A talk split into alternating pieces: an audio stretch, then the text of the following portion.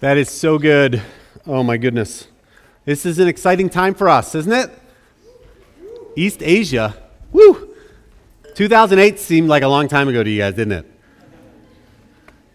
It's amazing. We've been talking about how God's kingdom is so big, right? Even when we have someone share uh, passages uh, in a language other than English, it can just bring us back, remind us how God's kingdom is bigger than our little world. And moments like this are a reminder of that. And not only uh, is his kingdom huge, he invites us to follow and changes us through our faith in Christ. It's amazing to think that 10 years ago when we met Nate and Katie, that God had them on a course to not go from a small town in Ohio all the way across the world uh, as part of his mission. It's amazing to see how their faith in action uh, has been demonstrated. And that's what we've been looking at in our series, right? If you guys have been here the last few weeks, you know we started a series in the book of James, and it's called Faith in Tension. And we're really looking at one thing, one question. We're looking at the book of James, and we're wrestling with what does genuine faith in Jesus Christ look like in the real world? What does it look like? How does it change us? And it can get confusing, right? It can get confusing when we think about how do I follow Jesus in this situation in my life. I thought this week was, was uh, really an interesting week for us as a nation, as a culture. I'm not a super political person, and I know if I did a poll here of all of you guys, you probably all over the map in terms of what your political views are. Um, but I don't know if you're following the news this week with the whole Supreme Court nomination and, and confirmation. But it was a great reminder to me that there are some big cultural conversations that we're having right now, right? We're, we're, we're discussing, we're talking about uh, things like sexual misconduct and respect and privilege and favoritism and people learning to find their voice and speak out against things, right? The Me Too movement, the Black Lives Matter movement, all the discussion about immigration. How do we view people that are trying to come into this country? And it's not even just out there, right? I read recently that, uh, that Yale is being sued. Have you guys heard this? There's a lawsuit against Yale. Uh, people are accusing them of discrimination against Asian students, that they have been limiting the number of Asian students that would be able to get in. And they've been doing it in a way that hasn't been above board. That's the accusation. And so, it, in every area of our life, there are these things that are on kind of our culture's conversation, and we're trying to navigate what do we do right? Do you guys ever think that as we hear about these things? And it's not our culture that's unique or our generation that's unique to be wrestling with these sort of deep things, to be wrestling with issues of privilege and power and favoritism and partiality. But for us, as a follower of Jesus, in the midst of our culture, isn't it hard sometimes to discern well, what are we supposed to be doing? What are we supposed to be thinking about these things? How do we respond? How do we conduct ourselves? Anyone ever think that? You ever wonder that? I think about this all the time. Yes, Evan does. Thank you, Evan. I just need one hand and I'm going to keep going. As long as one of you says yes. That is what I love about this book. Okay, you guys know we, we think the Bible is God's Word. And I know that we live in a culture that will tell you this book is super old and it is not relevant. It does not apply to life. But we think that is not true at all. In fact, the passage we're going to look at today, I, have been excited about talking about it because I think it hits so close to home in some of the things that we're talking about as a culture right now. Because it is relevant today. It is life changing today. God's word has something to say to us. So we're in the book of James, and if you have a Bible, flip to chapter 2. We have finally made it to chapter 2. And you know, the context here of the book is, is James is exhorting these men and women who love Jesus to live a life that reflects their sincere faith, okay? A life that reflects faith in Jesus. And this is what he says, starting in verse 1 My brothers, show no partiality as you hold the faith in the Lord Jesus Christ, the Lord of glory.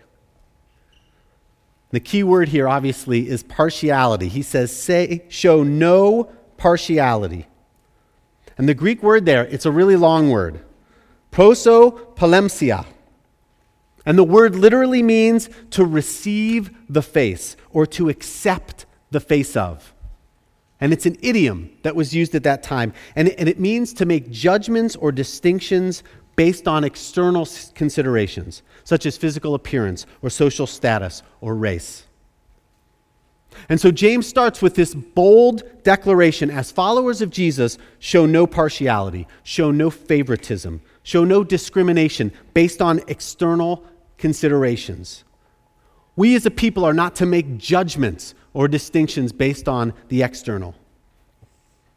You think, okay, that's kind of a, a general idea there. What, what would this look like? And he gives an example. Verse 2, it says, For if a man wearing a gold ring and fine clothes comes into your assembly, and a poor man in shabby clothing also comes in, and if you pay attention to the one who wears the fine clothing and say, You sit here in a good place, while you say to the poor man, You stand over there, sit at my feet, have you not then made distinctions among yourselves and become judges with evil thoughts?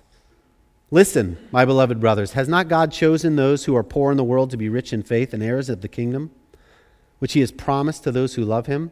But you have dishonored the poor man. Are not the rich the ones who oppress you and the ones who drag you into court? Are they not the ones who blaspheme the honorable name by which you are called? So, in order to, to give this example, or to, to help us see what he means by partiality, he gives this example of a rich person and a poor person coming into their assembly. In the assembly, the setting most likely is like a worship service or any gathering of Christians where others are welcome to come and join. And so it was, it was something that was open to people joining, and, and these individuals are just described by their appearance, so they're probably visitors, right? They don't know anything about them other than how they look. And one is rich, and so they're invited to sit in the seat of honor. I don't know what the seat of honor would be here, probably in the balcony. And then the poor person gets the bad seat, no, it's like front row seat. No, just kidding. But a seat of dishonor, you stand or you sit over there. And he's drawing this distinction of how they're treated. And at the time, that would have resonated very deeply because the time there, first century Palestine, the culture was marked by really strong distinctions, socioeconomic distinctions. So being rich and poor, those were big deals, and they were clear distinctions in society about them. And, and we have that a little bit, right? We have a culture, we live in a culture where sometimes if you're rich, you get special treatment. If you're poor, you don't. But this is, this is broader than that, right? There's actually any sort of partiality that has to deal with the external he's referring to. And I think about our culture and think about the distinctions that we make and the ways partiality is shown. Where do we as a culture accept the face? We, we look at the external and we make judgments based on them. For many people, it's race. They make judgments based on someone's race or their nationality or their, their sex. If someone's of a different sex, they, they won't listen to them or they don't respect them, or maybe it's how they dress or what they look like. In your circles, maybe it's how popular they are or how cool they are. How many times has someone who is beautiful gotten special treatment? and someone who's not as beautiful not gotten special treatment, or someone who's cool or trendy or has an epic beard of some sort. I know, I'm a little jealous. Can't grow one. It's all patchy. Right? We have our things. Some of them are really superficial, some of them are, are deeper, but there's these things that we look to people and we, we start to, to treat them differently. Athletes, right? OSU football players came in here, be like, oh, look who it is. Right? The minute that happened, wouldn't we do that? External appearance. And, and what James gets at in this passage is there's a great irony in that. Right? It's, it's the, the world's judgments, the world's evaluation of people actually cause us a lot of grief, don't they?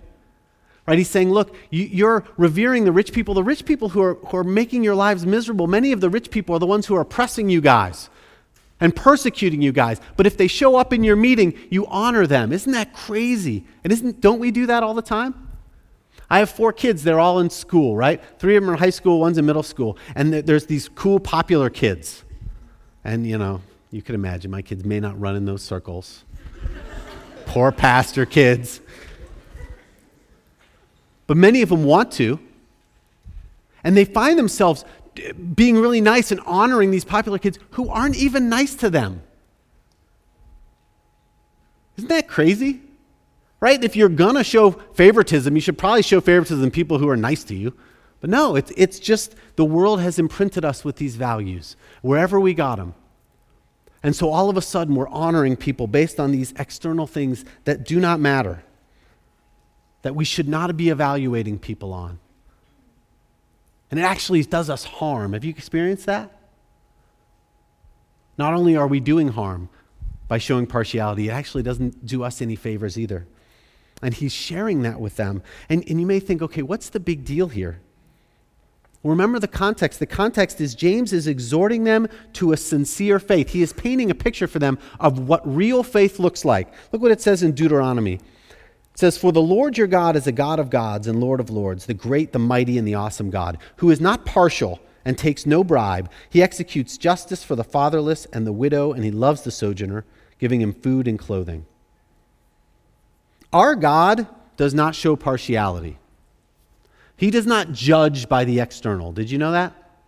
In fact, the, the only other three times this Greek word is used in the New Testament, it's used in Romans and it's used in Ephesians and Colossians. It's always used to describe God. With God, there is no partiality. He is not one that judges by external things. He is not one that says, oh, this one is special because of the way they dress, or they are from the special race, special nation. That's not how he operates. And we see this, right? If you read the Gospels, you see this in the life of Jesus. What did he do? It was like he intentionally went to every sort of barrier and he broke it down. He took every sort of worldly custom and he turned it on its head. He did not accept the face, right? He was the one that when he interacted with someone, he would not evaluate them based on the external like everyone else did. He would get to their heart. He wouldn't be marginalizing the marginalized. He didn't put people into categories and set them aside. He went deeper than that. Now, he didn't pretend that our differences didn't exist, right? The Bible doesn't teach us that, oh, well, races don't really exist anymore, nations don't really exist anymore, there isn't rich or poor. We're all the same. That's not true. That's not reality. They do exist. They're real. In fact, we can celebrate some of those things. But in the church, no matter what the differences are externally, what, what the New Testament teaches us is there's always something bigger. And that bigger thing is our faith in Jesus Christ. And through that faith in Jesus Christ, we can actually be unified. We can treat one another with honor and respect, every single one of us, because of Him. And, and to be honest with you, it is probably the thing in the New Testament that affected the world the most. That there was a group of people that had all of these differences and all of these barriers that naturally would keep them apart, but they loved and honored one another, and people couldn't explain it other than to say, Jesus must be powerful. And what James is doing is he is boldly saying, partiality it is inconsistent with faith in the one who came to break down the barriers of nationality, race, class, and gender. It is inconsistent with faith in Jesus Christ. And the Bible is crystal clear about this. The church has not been, and our history is not great. But using scripture to promote discrimination is wrong. And I know you guys know that already and you've heard that before, but let me reinforce that. It is wrong. In fact, the church is supposed to be the refuge from the judgments and discrimination of the world. It is supposed to be a place of refuge from that. The one place, God's kingdom, where all those external things that we are judged by and we judge one another by are set aside. That there's a refuge from that. And let me, let me put a disclaimer on that. That doesn't mean there's no judgments, right? That God just says, yes, you're all good. We know that we're broken and we've fallen, and we need reconciliation with Jesus Christ. But God is not judging us and basing things on our external or our superficial. It's all about our response to Jesus Christ, our submission to Him. And so we read a passage like this and we naturally we have to ask the question, how are we showing favoritism? How are we showing, showing favoritism as a church, as a congregation? How are we showing favoritism? Who are we giving way too much honor to? And who are we not showing enough honor to? Some of you may have heard of uh, Francis Chan. He's an author and he's a pastor. And he, he was given a sermon on this, and I was watching it on YouTube and he, uh, he showed a video. He's like, Yeah, we gotta, we gotta talk about favoritism. And I know what you're thinking. We don't show favoritism. But I did an experiment. And apparently, the experiment was him standing by a table, and then he got some high school kid. He's like, Oh, I got some punk kid to sit next to me, you know. And I don't know, his name was Bruce or something. And he, and he sat over here. And then he had a counter. And he's like, I just wanted to see who greeted me and who greeted him. And then he showed the video to his church. And there were all the people he knew. It's like, oh, here's Bob. Oh, Bob doesn't want to see Bruce. He just wants to see me. Okay, here's Teresa. Oh, hi, Teresa. And he's just recounting it, which I thought was pretty bold because he's using all their names. and there's this counter going ahead, and 10 people greet him, 15 people greet him, and nobody greets the other guy. Finally, somebody interacts with the other kid, and the only interaction he gets is to ask if they would, he would take a picture of them and Francis Chan. That's the only time he was acknowledged in the whole video. And I was watching that, and you know, it was a powerfully made point for his congregation, I'm sure. But it just made me think who, who are those people for us? Who are those people that are ignored when they are here? Who are those people that are forgotten? Who are those people that feel marginalized by the world and were hoping for something different when they stepped into our space and were disappointed? Because I know we're doing it. We're not so naive as to think, oh, yeah, no, no, no, that doesn't happen here. James is exposing that. And he's, he's, he's asking them to open up their eyes. This is what he says next. He says, If you really fulfill the royal law according to Scripture, you shall love your neighbor as yourself, you are doing well. But if you show partiality, you are committing sin and are convicted by the law as transgressors. For whoever keeps the whole law but fails in one point has become guilty of all of it. For he who said, Do not commit adultery, also said, Do not murder. If you do not commit adultery, but you do murder, you have become a transgressor. So speak and act as those who are to be judged under the law of liberty. For judgment is without mercy to the one who has shown no mercy. Mercy triumphs over judgment. He refers to this royal law, and James uses the word law in, in a broader sense than just like the law of the Old Testament. He's incorporating Jesus' example, Jesus' teaching in life. So, this law he's referring to is, is the law that is fulfilled and filtered through the person of Jesus. It is, it is the example and the rule of our King. And he is saying this this is the law we'll be judged by. And one of its most fundamental demands is love.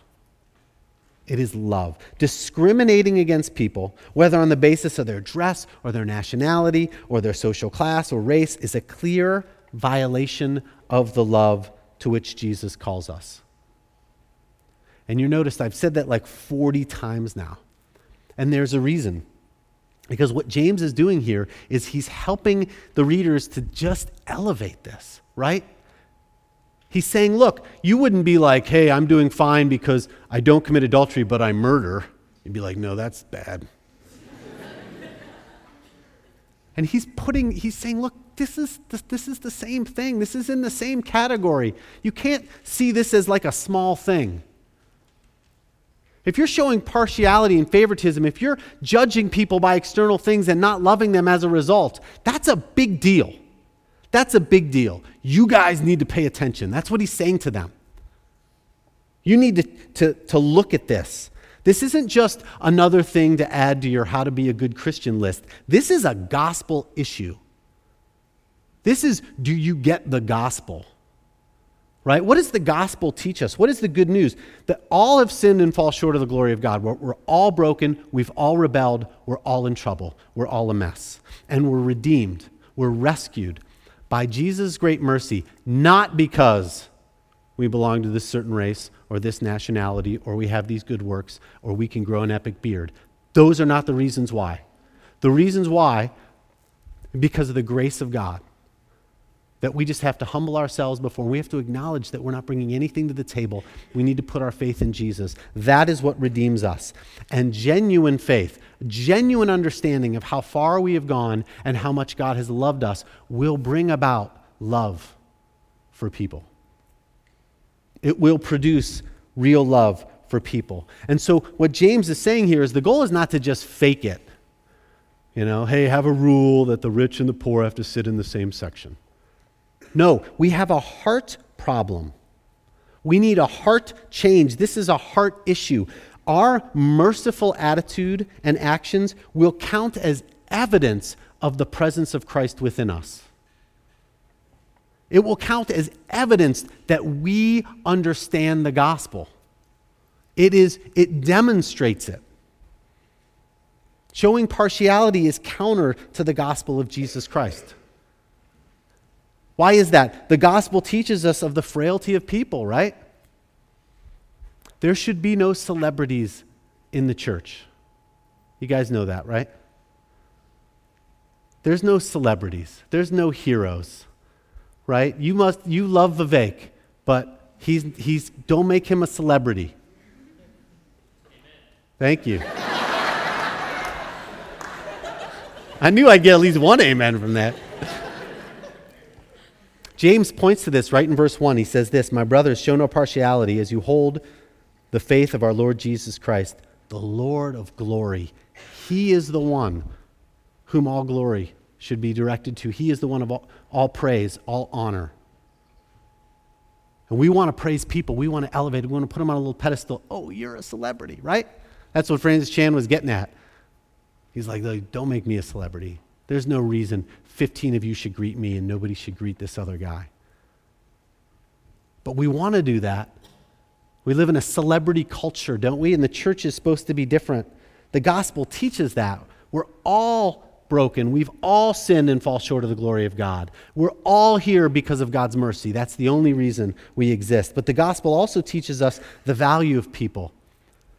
That people were so important that God sent his son to die for them. That's a big deal. They are valuable. And Jesus came and he showed us how to see people properly, not as a nuisance, part of that group that annoys us, but as individuals with a story and a brokenness and a hope. And we can start to see people that way. We can stop just putting them in categories and go a little deeper. The gospel teaches us that. And, and as we read this and we're challenged by this, there's one question we have to wrestle with, and that's simply this What is going on in my heart? What is going on in my heart? As you read this, to wrestle with, okay, where's my heart? And I'll just be honest with you. I've been reading this I, about 10 days ago. I started uh, fleshing all this out. And I thought, you know, I think I'm pretty good at this actually.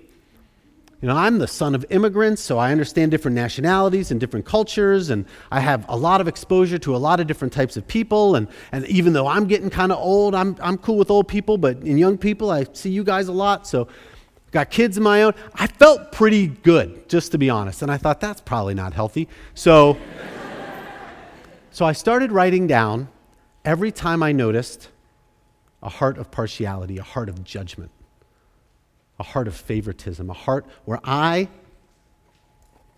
am just staying by the appearance of the face. I'm judging by what I see.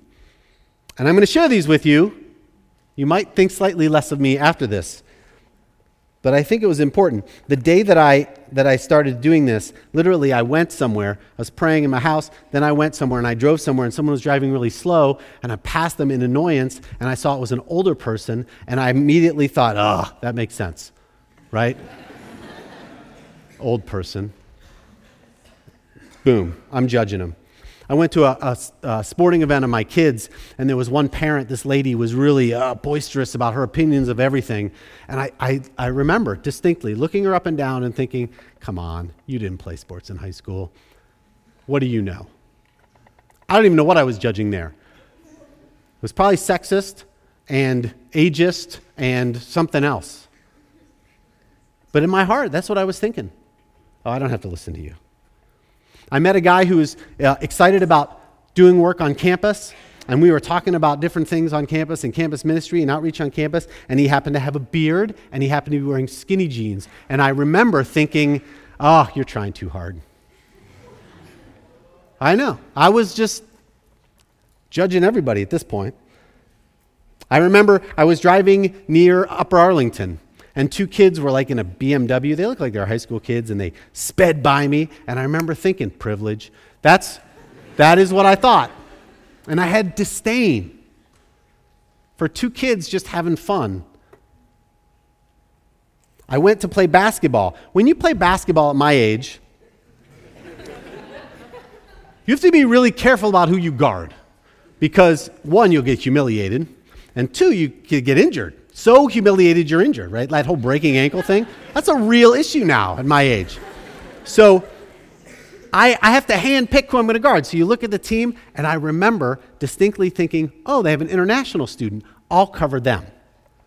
Totally assuming an international student is not going to be as good. The guy absolutely destroyed me. Worse than that, he called me sir the whole time. At one point, I fell over. I tripped over myself, and he's like, Sorry, sir. I'm like, Why are you apologizing to me? it was like coals on my head being poured. I went through these last 10 days, and every single day, there were multiple things. And they are coming from here. I have a problem. And I like to th- entertain the thought that I don't, but I do. And how dishonoring is that to someone? How dishonoring is that to look at someone and decide, I know you, even though I've never spoken to you? I know your value. I know how you can drive. I know how good you'll be at basketball. Whatever it is that we are assuming based on the external. It, it reminded me of how glad I am for the people in my life who have not done that to me who have taken the time to say, no, no, you're a person. I'm going to get to know you, what you're about, and how you think. What is going on in my heart?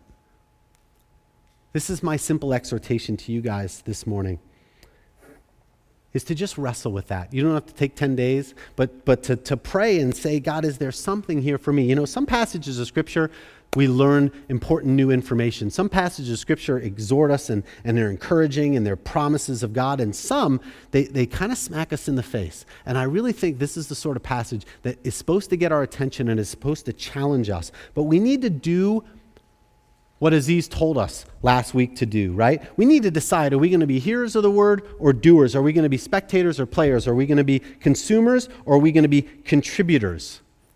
And we have to look at a passage like this and say, are we going to really press into this or are we going to say, oh, that's cool, and then move on? And guys, we want to change the world, don't we?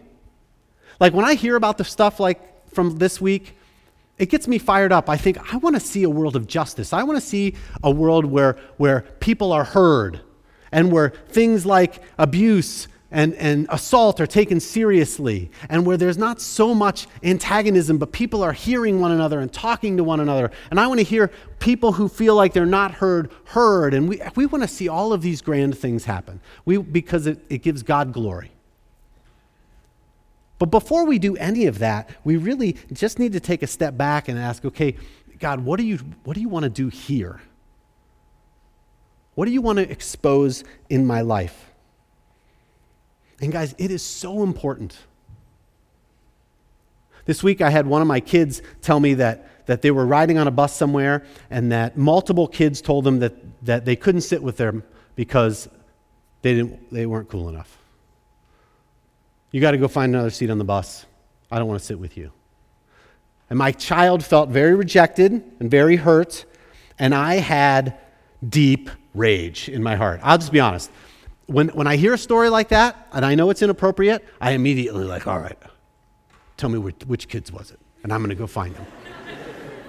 And I'm gonna say, You can't sit on my seat. You can't sit on my bus. Get off my bus. You know, I, I just go to this, this twisted place, dark place. It's not healthy. It's not good. It doesn't reflect God.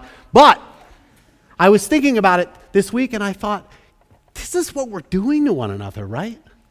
This is what we're doing when somebody comes into our midst and we treat them disrespectfully or we marginalize them or we say, yeah, you sit there over there. This person's special. We're, we're basically doing the same thing. And God, our Father, how, how does He feel about that? I'm sure He doesn't have this weird irrational rage like I do, but I bet Him a lot. When we don't show one another or show people that come on our doors respect and honor. Every time someone is dishonored in this place, they're judged by their appearance. I think it grieves the Lord. But I also think mercy triumphs over judgment. Jesus taught us that. He taught us to remember that. I'm going to have the worship team come up, and they're going to lead us in a time of communion right now. And, and I just want to introduce this time to you by sharing with you what Paul says about it in Corinthians. He says, For I received from the Lord what I also passed on to you. The Lord Jesus, on the night he was betrayed, he took bread, and when he had given thanks, he broke it and said, This is my body, which is for you. Do this in remembrance of me. In the same way, after supper, he took the cup, saying, This cup is the new covenant in my blood. Do this whenever you drink it in remembrance of me. For whenever you eat this bread and drink this cup, you proclaim the Lord's death until he comes. And this is something that, that Christ instituted, and it's for us as his followers. And it's for us to remember what he did in the past on the cross as a sacrifice for us, remember how he has rescued us, and also look to the future. The fact that we are going to be with him.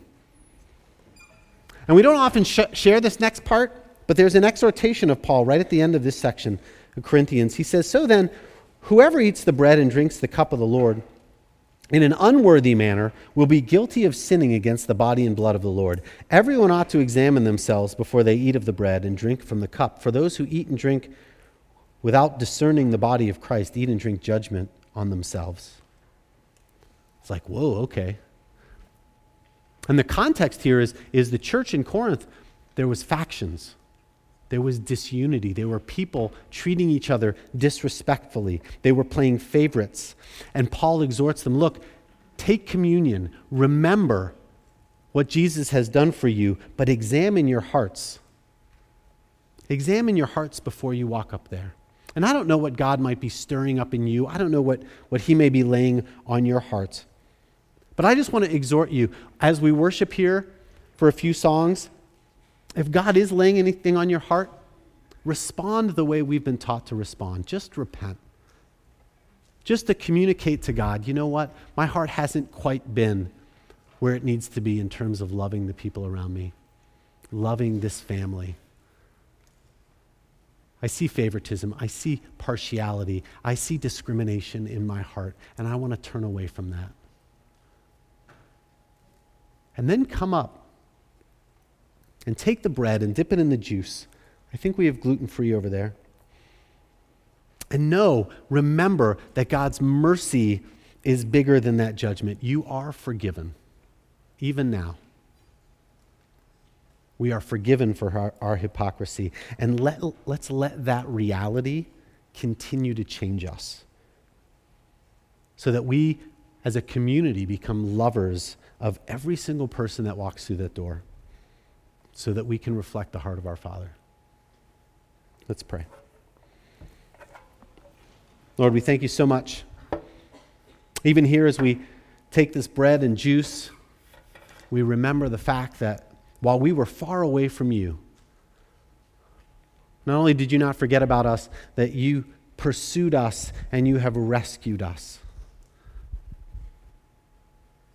Lord, we thank you for that. And we thank you that you did not judge us by just our external. And Lord, I pray that you would turn us into a community that is so enamored with your love, so amazed by your grace, that we are willing to do the hard work, the uncomfortable work of sitting with people that are different from us and loving them, treating them with honor, and treating them with respect the way you've taught us to do. Lord, we ask this in Jesus' name. Amen.